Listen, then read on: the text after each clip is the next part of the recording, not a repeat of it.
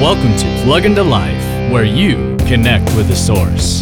How much evidence do you need, really?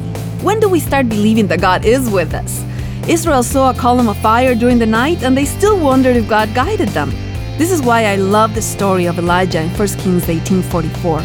When it was time for God to fulfill his promise of sending abundant rain, Elijah believed it was happening when his servant saw a cloud as small as a man's hand. That was enough for Elijah to believe that the rain was on the way and tell the king to get going. I want this type of small cloud faith. I want to trust the minimum evidence of God's approval and rest in His promises. Do you want to join me in the Small Cloud Faith Club? Woohoo!